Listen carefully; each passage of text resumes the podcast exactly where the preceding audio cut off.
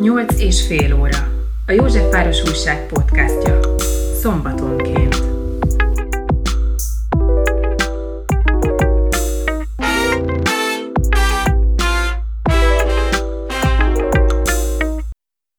Szűk másfél év telt el a Covid-járvány világméretűvé válása óta.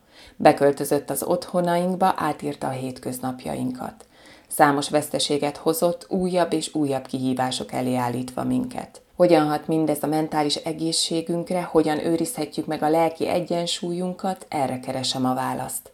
Én Kolonics Imre Zsófia vagyok, és elsőként Kenjo Nadával, a Magyar Hospice Alapítvány pszichológusával beszélgetek arról, ha túl leszünk a pandémia időszakán, visszazökkenhet-e majd az életünk a korábbi menetébe. Addig is tudunk-e alkalmazkodni az állandó bizonytalansághoz, ami már hosszú hónapok óta kísér minket? Mit tehetünk akkor, ha a félelem érzése elhatalmasodik rajtunk, és miért nehezebb azoknak a gyásza, akik a járványhelyzet alatt veszítették el szeretteiket?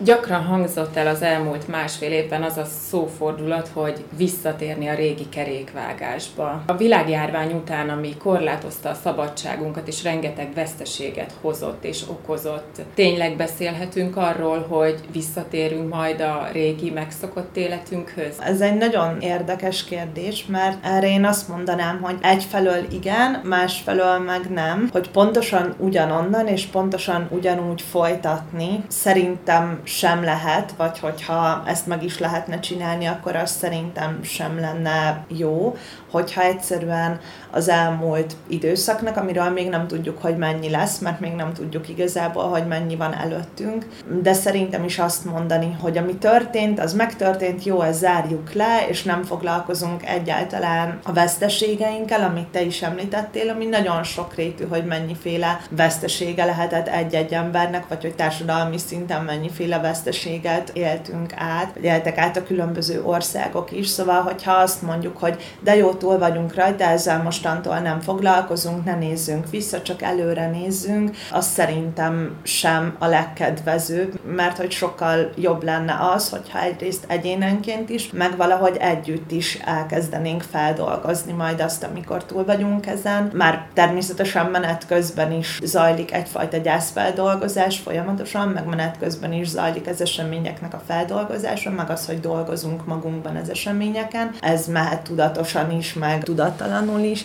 de teljesen ugyanonnan folytatni hát szerintem sem lehet, már csak azért sem, mert hogy lesznek olyan emberek, akik nem lesznek velünk, és eddig velünk voltak, akik elhunytak a, a, az elmúlt időszak alatt. Vannak olyan emberek, akik, akiknek a, az egzisztenciális helyzete teljesen megváltozott, akiknek lehet, hogy pályát kellett módosítani, akár idéglenesen, akár teljesen. Ezt nem feltétlenül úgy mondom, mint valami nagyon tragikus dolgot, mert biztos vannak olyanok is, hát tudunk olyanokról is, akik nagyon kreatívan kezelték ezt a helyzetet, hogy mondjuk a megélhetésük veszélybe kerül, és vannak olyanok, akiknek pedig ez hát egy nagyon komoly, hát ez is egy nagyon komoly veszteség volt, ami a, a nem csak az egzisztenciális helyzetére, hanem akár a személyiségére is kihatással volt, a mentális egészségére. Módosíthatott, meg módosíthat ez a helyzet a, a kapcsolatainkon is, ahogy ez egymáshoz viszonyulunk, vagy ahogy a világhoz viszonyulunk az egyik, ami mentálisan nagyon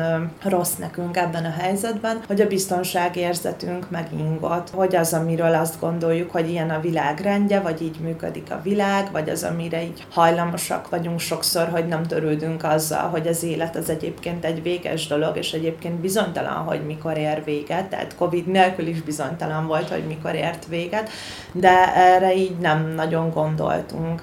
Tehát az, hogy mi így majd egyszer 90 évesen elalszunk, és egyébként így nagyjából sértetetlenek vagyunk, meg addig éljük az életünket, és az olyan nagyon messzinek tűnik, meg nagyon távolinak, szóval ez most valahogy így megingott. Már csak azért is rossz lenne azt mondani, hogy pontosan ugyanúgy folytatjuk. Nagyon sokan kialakítottak, vagy megtapasztaltak mondjuk új hobbikat, vagy megtapasztaltak magukban olyan erőforrásokat, vagy olyan erőtartalékokat, vagy olyan tulajdonságokat, amiket eddig nem vettek észre vagy lehet, hogy bizonyos kapcsolataik, azok nagyon megerősödtek ebben az időszakban, vagy, vagy bizonyos dolgokat megtanultak magukról, vagy megtanultak a, a szeretteikről. Szóval biztos, hogy van ennek egy pozitív hozadéka is, és igen, ott vannak azok a veszteségek is, meg ott van az a kvázi traumatikus élmény is, nagyon jó, hogy mondtad a bizonytalanságot, mert hogy szerintem is az az egyik legmegterhelőbb érzés, ami bennünk van, és úgy működik ez most, hogy mikor tavaly megtörténtek a lezárások, akkor aztán az ember elkezdte látni a fényt az alagút végén. Aztán, amikor jött a nyár, a korlátozások feloldása, amikor azt éreztük már, hogy talán kim vagyunk a vízből, akkor aztán jött az ősz, jött a következő hullám, és akkor megint egyre távolabb kerültünk attól, hogy,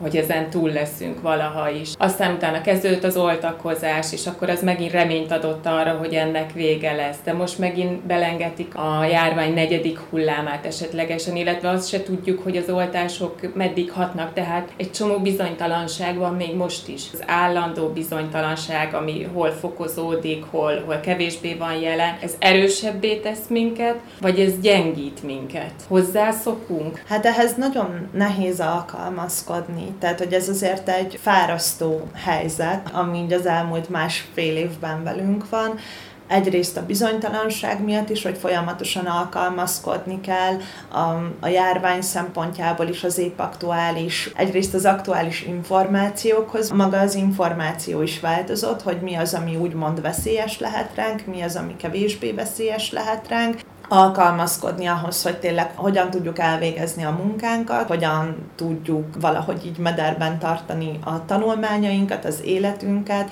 mondjuk akinek még gyereke is van, tehát, a, tehát egy, egy családnak, ahol még a munka, a gyerekek, a gyerekeknek a sulia, meg önmagában az, hogy azért ez a helyzet a gyerekeknek, meg a kamaszoknak is nagyon-nagyon megterhelő, szóval, hogy nem csak a saját mentális egészségét, munkáját, életét, egzisztenciáját kormányozgatja az ember, hanem még ott van maga a, a család is. Közben ott van végig ez az aggodalom, hogy de ne betegedjek meg én sem, meg ne betegedjenek meg a családtagjaim sem. Ez azt hiszem, hogy nagyon, tehát hogy ez nagyon fárasztó, meg nagyon kimerítő ez a helyzet, meg az a, az a stressz ami ezzel együtt jár, mert, mert itt nem az van, hogy mondjuk nem tudom, problémák vannak a munkahelyemen, és akkor az tart néhány hónapig mondjuk, hanem itt már tényleg egy, egy elhúzódó krónikus stresszről beszélhetünk. Tudunk Úgy, védekezni ellene? Van bármi is a kezünkben, amivel tehetünk ellene?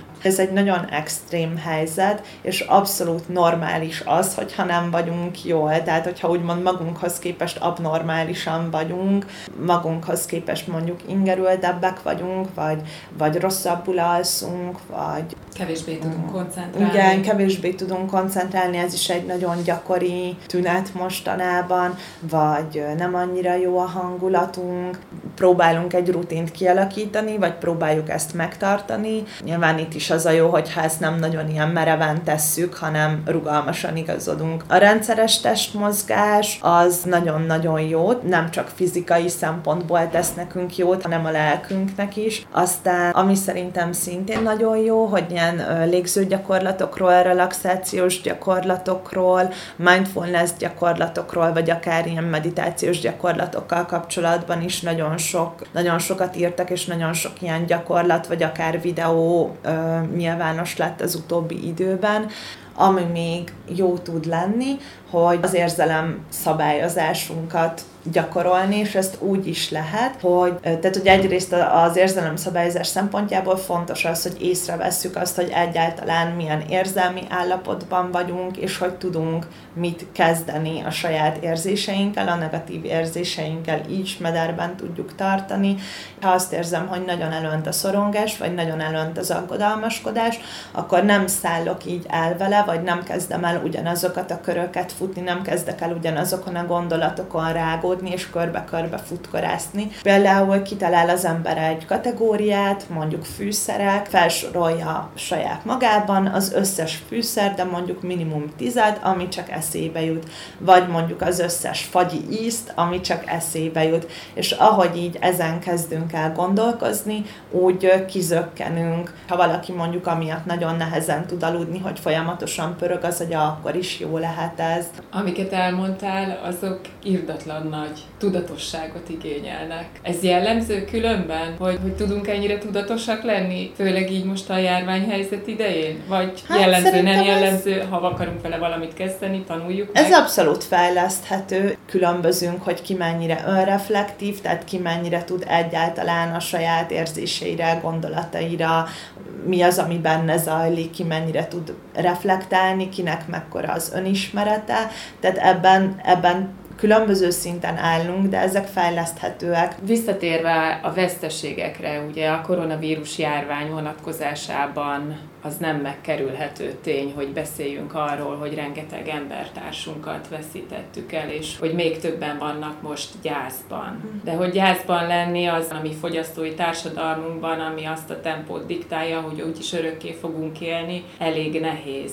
De a koronavírus járvány miatt megváltozott különben a halálhoz való hozzáállásunk? Vagy a gyászhoz való hozzáállásunk? Én nem tudom, hogy csak én nem tudok rá válaszolni, vagy erre most még nem tudunk válaszolni. Mindenképpen egy nagyon érdekes kérdés, úgyhogy biztos, hogy ezzel kapcsolatban, tehát hogy a mentális egészségünkkel kapcsolatban is vannak, voltak kutatások szerencsére a tavalyi évtől kezdve idén is, és biztos, hogy a veszteségeinkkel, a gyászsal kapcsolatban is vannak, lesznek kutatások. Tehát, hogy ilyen nagyon, nagyon biztosat, vagy ilyen nagyon, nagyon leszögezni dolgokat, ezt, azt nem feltétlenül tud tudnék, de azt gondolom, hogy ez viszont egy másfajta gyász. Ez most sok esetben egy még rapidabb folyamat, és amellett, hogy ott van ez a bizonytalanság, és ott van az, hogy úristen, megbetegedhetek én is, megbetegedhet a hozzátartozóm is.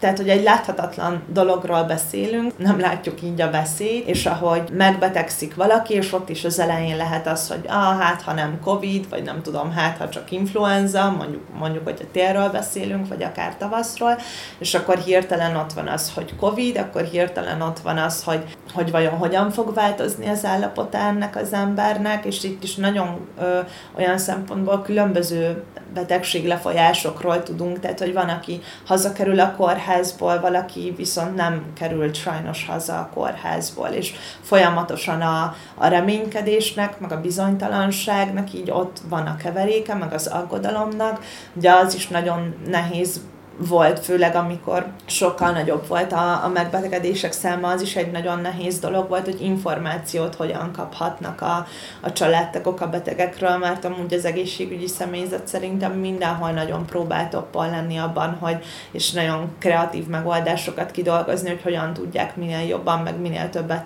ö, tájékoztatni a hozzátartozókat, de mivel közben betegeket is láttak el, tehát hogy ez egy nagyon nehéz ö, helyzet volt és főleg akkor, hogyha valaki nem volt olyan állapotban, hogy ő maga ugye beszéljen, vagy hírt adjon magáról, vagy telefonáljon, és ugye akkor még ott van az is, hogy hogyan lehet jelen lenni a hozzátartozó mellett, hogyan lehet elbúcsúzni tőle.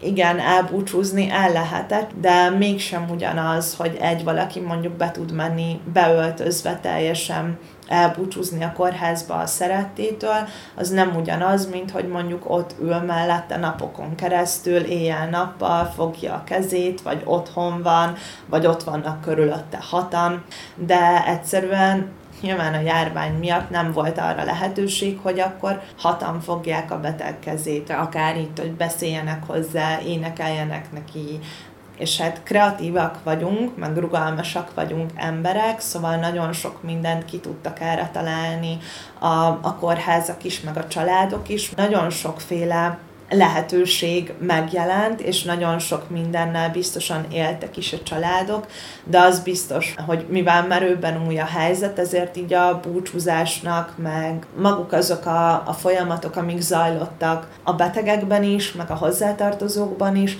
azokban nagyon sok újdonság lehetett az új körülmények miatt, ami nehéz lehetett, mert egyrészt új, mert egyrészt nem találkoztunk még ezzel, meg mert mondjuk idegen attól, ahogy, ahogy tennénk. Tehát, hogy ide, idegen az attól, hogy nem ülhetek ott a szerettem mellett. Nagyon sok olyan gyakorlati probléma volt, amiről beszámoltak gyászolók, hogy sokkal nehezebb így gyászolni, hogy ott van a, a világjárvány, és az amiatti korlátozások, és még gyászol is, és hogy biztos, hogy könnyebb lenne, hogyha nem egy világjárvány lenne, és nem kéne a két dologgal egyszerre megküzdeni, és nem nehezíteni a két dolog egymást, meg nem, nem hatna így egymásra.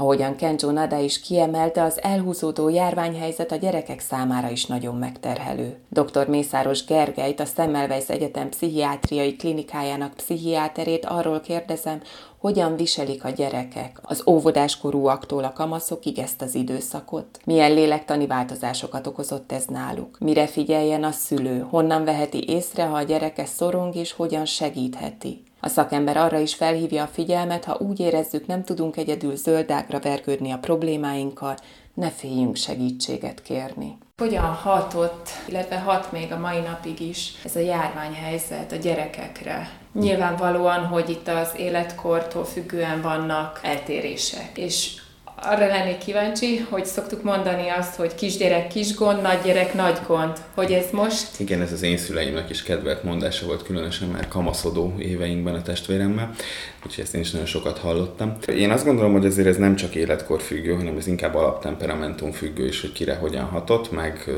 meg hát így a mindenféle rárakódó személyiségváltozóktól is nagyon függ, hogy kire hogyan hatott. Mivel még egy viszonylag friss dolog, és a, azoknak a kutatásoknak az eredményei, amik azt vizsgálták, hogy milyen lélektani hatásai voltak ennek a pandémiás helyzetnek a gyerekekre, fiatalokra vonatkozóan, ezek így most kezdenek kijönni, így erről ilyen nagyon struktúráltan, ilyen nagyon tudományosan megalapozott dolgot nehéz mondani. Én is inkább egy a saját praxisomban tapasztaltakról tudok beszámolni, és abból azt tudom mondani, hogy nagyon-nagyon változó. Szóval nekem volt olyan kliensem, aki eh, kifejezetten felüdülésként élte meg, hogy eh, nem kell a kortársai közé bejárnia, hanem ilyen online platformon keresztül vehet részt az órákon, és egyébként még szabadabban, még jobban tudja alakítani az életét úgy, ahogy ő szeretni, és hát volt olyan kliensem is, akit nagyon-nagyon megviselt ez az egész helyzet, és gyakorlatilag azt lehet mondani, hogy a pszichiátriai vagy pszichés tüneteinek a kialakulásában az, hogy, hogy, hogy ő így el volt zárva a kortársaitól, és gyakorlatilag csak az online felületen keresztül érintkezett velük, amiről ugye tudjuk, hogy a bullyingnak egy még könnyebb terepe, mint az élő kortársak közötti találkozás, bár élőben is nagyon sok bullying helyzetbe tudnak kerülni az ilyen visszahúzódó típusú fiatal fiatalok, de, de az online térben még könnyebben válnak bullying áldozattá. Szóval, hogy ennek hatására teljesen egyértelműen megjelentek depressziós, szorongásos tünetek, és én azt gondolom, hogy ebben tényleg egy óriási szórás van.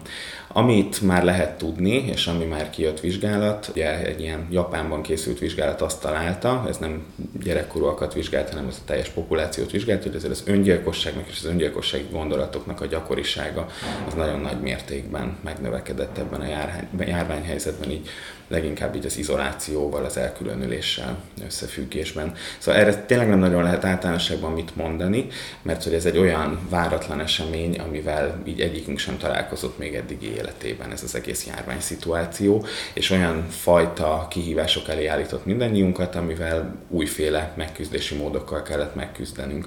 És azt gondolom, hogy ugyanúgy, ahogy minden más negatív életesemény, vagy minden más kihívás, ami ér minket az életünkben, elsősorban azok voltak előnyben ebben is, akik rugalmasabb és, és hát ezt úgy hívjuk szakszó, hogy adaptívabb, tehát így az alkalmazkodást jobban segítő megküzdési eszköztárral rendelkeznek, míg akik eleve bármilyen nehézséggel nehezebben küzdenek meg, azok számára talán ez a helyzet is nehéz volt, vagy még nehezebb volt. Gyakran halljuk azt, hogy szorongás, de igazából mit jelent, mit takar az? Honnan tudjuk azt, hogyha a gyerekünk szorong, észrevesszük mi azt rajta? Hát én nagyon remélem, hogy időnként mindenki szorong, vagy legalábbis szerintem az rossz, ha nem, meg az még rosszabb, ha nem vesszük észre rajta, meg nem veszi észre saját magán. Szóval a szorongás alapvetően egy teljesen természetes érzés, bár a tankönyv idézőjelben tankönyvi definíciója az az, hogy az irracionális félelmet nevezzük szorongásnak, csak hogy én szerintem azért ez olyan szempontból nem teljesen állja meg a helyét, hogy annak a határát meghúzni, hogy mi a racionális, meg mi az irracionális, nagyon nehéz egy ilyen helyzetben, és hogy mindannyian tudunk bizonyos dolgoktól úgy félni, amitől más valakik lehet, hogy kevésbé félnének. Tehát a szorongás az végül is valamilyen felfokozott félelmi állapotot, félelmi reakciót jelent, és az ismeretlen az az ember számára az mindig egy szorongáskeltő élmény. Ilyen módon egy olyan helyzet, hogy akkor én most nem tudom, hogy mikor használhatom a bevált megküzdési módjaimat, hogy mikor találkozom a barátaimmal, megbeszélem velük az életem nehéz vagy kevésbé nehéz kérdéseit. Ez azt gondolom, hogy ez szinte mindenkinek okoz valamilyen mértékű szorongásélményt, és hát én azt gondolom, hogy egy olyan családi környezetben, ahol figyelünk a gyerekünk érzelmeire, meg az érzelmi szükségleteire, azért igen, remélhetőleg észrevesszük azt, hogy ő benne valami megváltozott, vagy a viselkedése megváltozott egy kicsit, másképp közelít dolgokhoz, többször visszavonul, akár ki is fejezi valamilyen módon azt, hogy ő fél, nem érti, mi történik, nem tud ezzel mit kezdeni. Szóval. De ezek a tünetek, amiket elmond, ezek tünetei például a kamaszkornak is. Hogyan, hogyan ne keverjük össze? Tehát, hogy ez, ez most sokszor összeért. Igen. A szorongást azt elég könnyű megragadni, azért mondom, mert szerintem szorongani majdnem mindenki szorongott már életében. Kamasz is általában, kivéve aki még előtte van, az majdnem mindenki volt életében. A kamaszkor ez egy olyan kor, amikor nagyon sok ilyen, ezt úgy szoktuk mondani, hogy ilyen az élet természetes természetes velejárójaként jelenlevő szorongás van, amit nevezhetünk egy szép szakszóval fiziológiás szorongásnak is, hiszen a kamaszkor ez az a kor, amikor így a gyerekkorból átmegyünk a felnőtt korba, és ez, ez azért tele van kétséggel, kérdéssel és megválaszolandó dologgal. A kamaszkorban az a fő feladatunk, hogy meghatározzuk azt, hogy kik is vagyunk mi. Hogy milyenek is vagyunk mi, mint a társadalom önálló entitásai, hogy így fogalmazzak, és ez nagyon-nagyon sok kérdésben kell döntéseket hoznunk, ami, ami nem könnyű. Döntést kell hoznunk abban a kérdésben, hogy milyen hivatást fogunk választani, még akkor is, hogyha ez később természetesen alakulhat, döntést kell hoznunk abban a kérdésben, hogy kikkel, milyen emberekkel szeretnénk mi barátkozni. Ez az az időszak, amikor általában ugye jönnek az első szerelmek, szerelmi csalódások, de akár nyilvánvalóan abban is kell egy döntést hoznunk, vagy hát nem döntést kell hoznunk, hanem fel kell ismernünk azt, hogy mi az, ami minket ilyen gyengét szerelmi érzések szempontjából vonz, tehát a ö, nemi identitásunk és a szexuális orientációnk tekintetében, és, és, és ezek nagyon-nagyon szorongató kérdések önmagukban is, különösen, hogyha ö, azt érezzük, hogy minket valami olyan dolog érdekel, most legyen ez akár egy hivatásbeli dolog, ami a környezetünk számára nehezen elfogadható. Szóval a kamaszkorban természetesen rengeteg szorongás van. Rengeteg szorongás van, hiszen keressük a saját identitásunkat, azt, hogy kik vagyunk, hogy mit akarunk ebben a világban. Akkor, hogyha jól értem, akkor az, az nem könnyíti meg a témát, hogyha be vagyunk zárva mindezzel a négy fal közé a kis szobánkba, kint pedig a szüleink ügyködnek. Nem, egészen biztosan nagyon megnehezíti, mert hogy a kamaszkor feladata a felnőtt té akkor válunk, hogyha leválunk a családunkról, és hogyha a, ez általában mindenkinek nehéz, tehát ez nehéz a fiatalnak is, meg nehéz a fiatal szüleinek is, hogy szóval akkor, akkor válunk felnőtté, amikor a mi általunk már az életünkben szándékosan választott kapcsolatok valahogy elkezdenek fontosabbá válni, mint a eredeti, úgy szoktuk hívni, hogy származási családunkban lévő kapcsolatok, és hát ez óvatatlanul rengeteg konfliktussal jár akkor is, ha nem vagyunk bezárva, de akkor legalább van lehetőségünk találkozni másokkal, és van lehetőségünk ezt megélni. Annak az egyik oka, én azt gondolom, hogy a kamaszkort azt ugye a lázadás időszakának is szokás tekinteni, és hogy az rendben is van, hogyha egy kamasz lázad. Annak azért az a fő magyarázata, hogy azt meghatározni, hogy kik vagyunk, ugye legkönnyebb, hogy kik nem vagyunk. És, és, és hát azt azért ilyenkor szokták a fiatalok felismerni, hogy ők nem olyanok, mint a szüleik, vagy nem minden tekintetben olyanok, mint a szüleik, vagy pont ez az, hogy olyanok, és ez rendkívül idegesítő. Tehát, hogy, hogy ez szokott az időszaka lenni valahogy annak, hogy, hogy, hogy a szülő elveszíti azt az ideális gyermekkorban levő ideálképet, tökéletességképet, amiben van. Viszont ez kell, tehát hogy enélkül meg nem lehet felnőni, mert egy olyan valakiről, akit ilyen nagyon-nagyon idealizálunk, vagy ilyen nagyon-nagyon tökéletesnek tartunk, ugyan ki a fene akarna leválni. Tehát, hogy az, hogy elkezdjük látni a szüleinknek az idézőjelbe tett hibáit, vagy minden esetre a nekünk nem tetsző dolgait, ez egy teljesen természetes velejárója a kamaszkornak, és ebben a kortársakkal való találkozás, az ő hasonló élményeiknek a megosztása, az egy nagyon fontos dolog. Tehát az biztos, hogy a most az elmúlt másfél évben a kamaszkorban lévő embereknek az életét nagyon megnehezítette, vagy hogy mondjam, a természetes leválási folyamataikat biztos, hogy nagyon megnehezítette ez a helyzet. És mire lehet számítani most, hogy kiszabadultak, a kamaszok kiszabadultak, a fiatalok az otthonaikból, ilyenkor most próbálnak majd minden duplán bepótolni? És mit tegyen a szülő, mit engedjen, meddig engedjen, mennyire legyen engedékeny, mennyire legyen szigorú? Igen, ezek mindig nagyon nehéz kérdések szerintem pandémiától függetlenül is, hogy akkor most mi fér bele, vagy mi nem fér bele, különösen, hogy ebben szerintem minden családnak valahol van egy tolerancia küszöbe, vagy nem tudom minek nevezzem. Tehát, hogy ezt mindenki meghatározza, hogy mi fér bele, és mi nem fér bele. És én most erre egy nagyon érdekes dolgot fogok mondani szerintem, tehát, hogy én azt gondolom, hogy a kamaszkorban levő fiatalokkal ezt közösen érdemes meghatározni. Tehát, hogy rendben van, hogy, hogy a kamasz az mindig többet akar, a szülő meg mindig azt érzi, hogy ez már túl túl sok, amit ez a kamasz akar, de hogy én szerintem ezek olyan kérdések, amikről érdemes leülni, és érdemes átbeszélni, és érdemes valamiféle konszenzusos megoldásra jutni, és az is rendben van, hogyha egy szülő egyszer azt mondja a gyermekének, aki kamaszkorú, hogy ez az én értékrendemben már nem fér bele, ezt nem engedem meg neked, és az is rendben van, hogyha a kamasz meg ettől dühös lesz, és ezt a dühét ki is tudja fejezni. Az, az azt jelzi egyébként, hogy jó a kapcsolat a szülő és a gyermek között, hogyha a gyerek ki tudja fejezni a dühét a szülő irányába és hát kamaszkorban az egyik legfontosabb feladatunk szülőként az az, hogy ezt a dühöt elviseljük. Ez kicsit olyan, mint a dac korszakban a kettő, öt éves mondjuk legyen, mert nehéz a felső korhatáret meghatározni, a kettő-öt éves gyerekeknél, akik ugye egészen elképesztő dolgokon tudnak kiakadni, és egészen elképesztő. Igen, úgy nagyjából.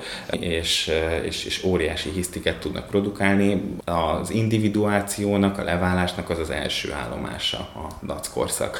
És, és a szülőnek akkor is az a fő feladata, hogy elviselje a gyereknek az időnként nagyon nehezen elviselhető viselkedését, és, és hogy biztosítsa arról, hogy, hogy, hogy ő ezzel együtt, mint gyereket nem tudom, imádja és szereti, de azt is kifejezze, hogy van olyan viselkedés, ami nem fér bele. Tehát, hogy ezért a kereteket és a határokat azt a szülőnek a dolga képviselni és meghúzni. Ez most egy nagyon ideális helyzet, máskülönben még ahhoz képest is, hogy kamaszkor, ahhoz képest is, hogy dackorszak.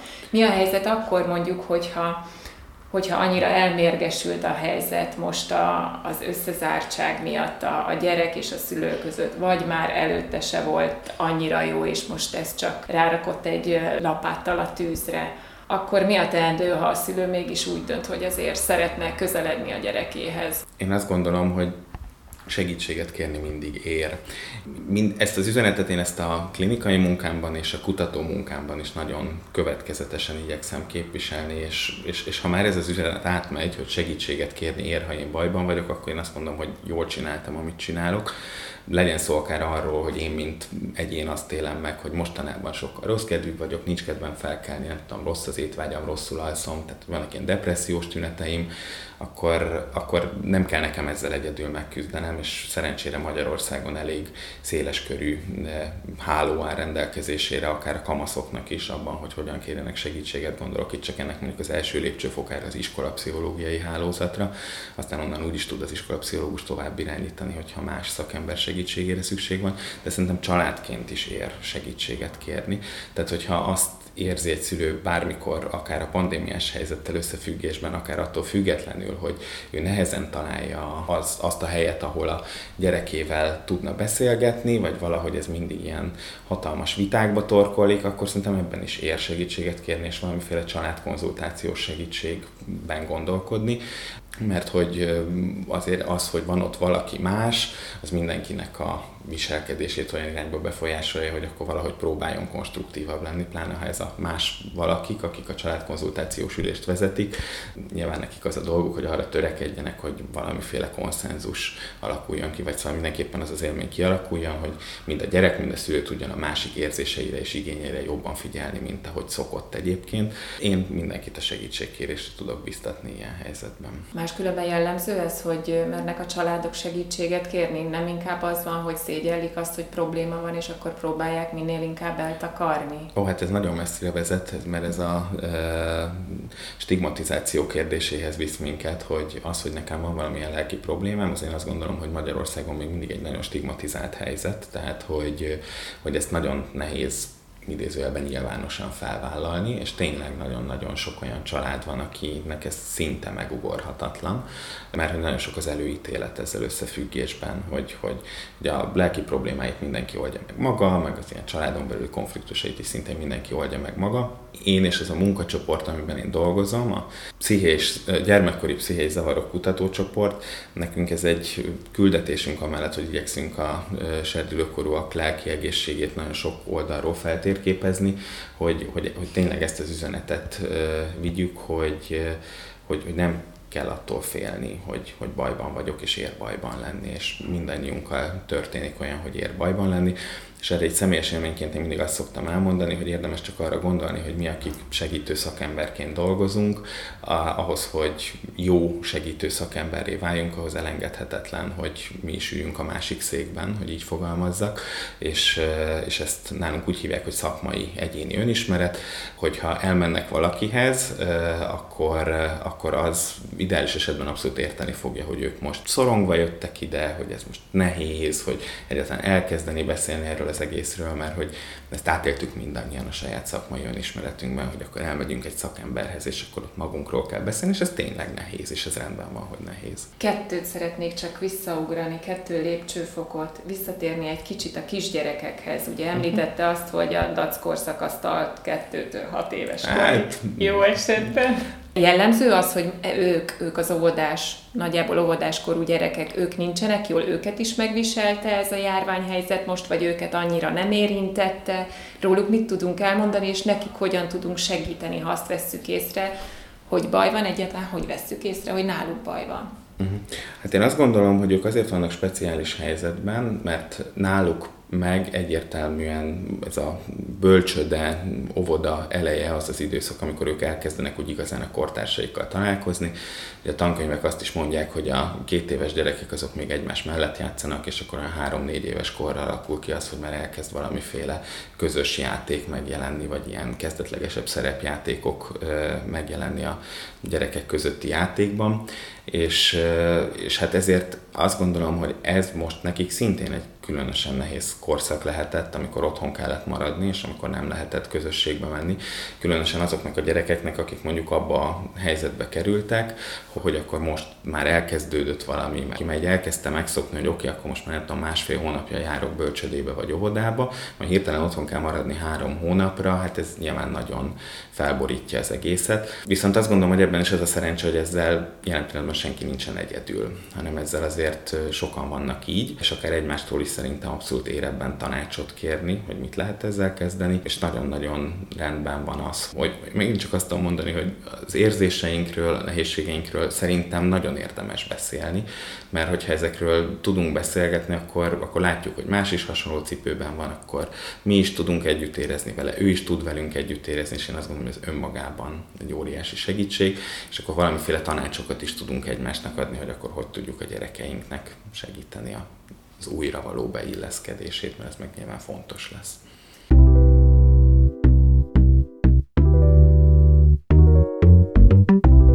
Nyolc és fél óra. A József Város Újság podcastja. Szombaton